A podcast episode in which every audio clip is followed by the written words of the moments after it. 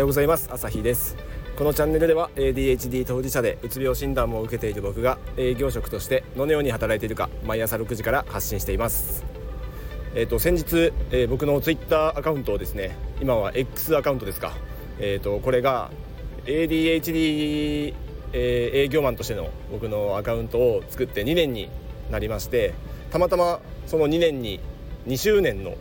あのお知らせがえっ、と X 側から来たんでそれをたまたませっかくだからつぶやいたんですよね。朝2周年になりました。っていうつぶやきをしたら、えー、いろんなあのフォロワーの皆さんからおめでとうございますと。あのすごい心優しいコメントが来ましてあのなんか嬉しくなっちゃいました。それだけで。いやすごいですよね。やっぱり温かい人が多いんだなっていうのをちょっとこの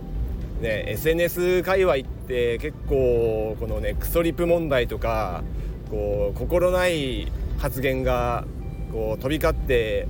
あの心病んでしまったりねあの自分を死に追いやる人もいる中でそのそんな中でなんて優しい人ばっかり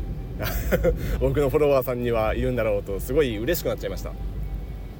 多分ですね僕のこれ解釈なんですけど僕らこうね ADHD とか、まあ、僕はうつ診断も受けてますけど大体こう二次障害で鬱になるパターンとかってまあまああるじゃないですか。でそうやってなんかこう心にちょっとこうねあの何かを抱えてる人とか、まあ、要は自分に、え弱点があってそれを自負して自負じゃないね、えー、と自覚してる人って要は弱点を自分でも分かってる人って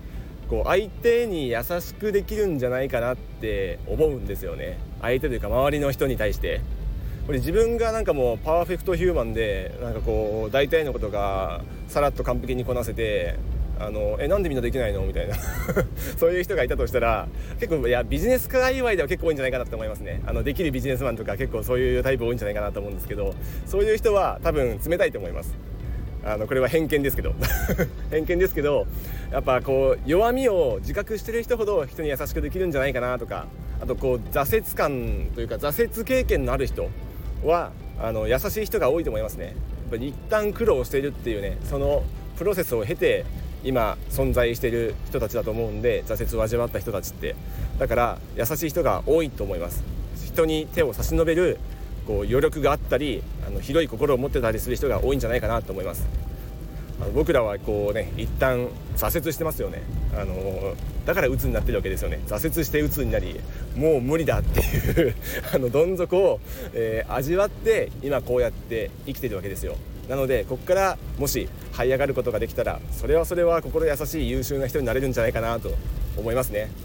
あの僕がそうなれるかどうかは別としてもあのその可能性は秘めてるとあの自分で思いたいです。もちろん皆さんすごい優しい人ばか人がねいっぱいいるんであのそういう人は必ずね成功する権利を持ってると思いますからあの少しずつ前向いて何かにねコツコツ打ち込んでいけばいつかそれがね花開く時があるっていうのこれ綺麗事かもしれませんけどやっぱコツコツやるしかないと思うんですよ。でそれが何かねどこかであの誰かの役に立ったりどっかで自分の才能が開花したりっていうのはねあると思うんで、まあ、僕はたまたま営業職としてこう人に物を勧めるのとか自分の好きなものを他人に紹介するのが結構好きだったんであのこの業界で生きてなんとかいけてますけど、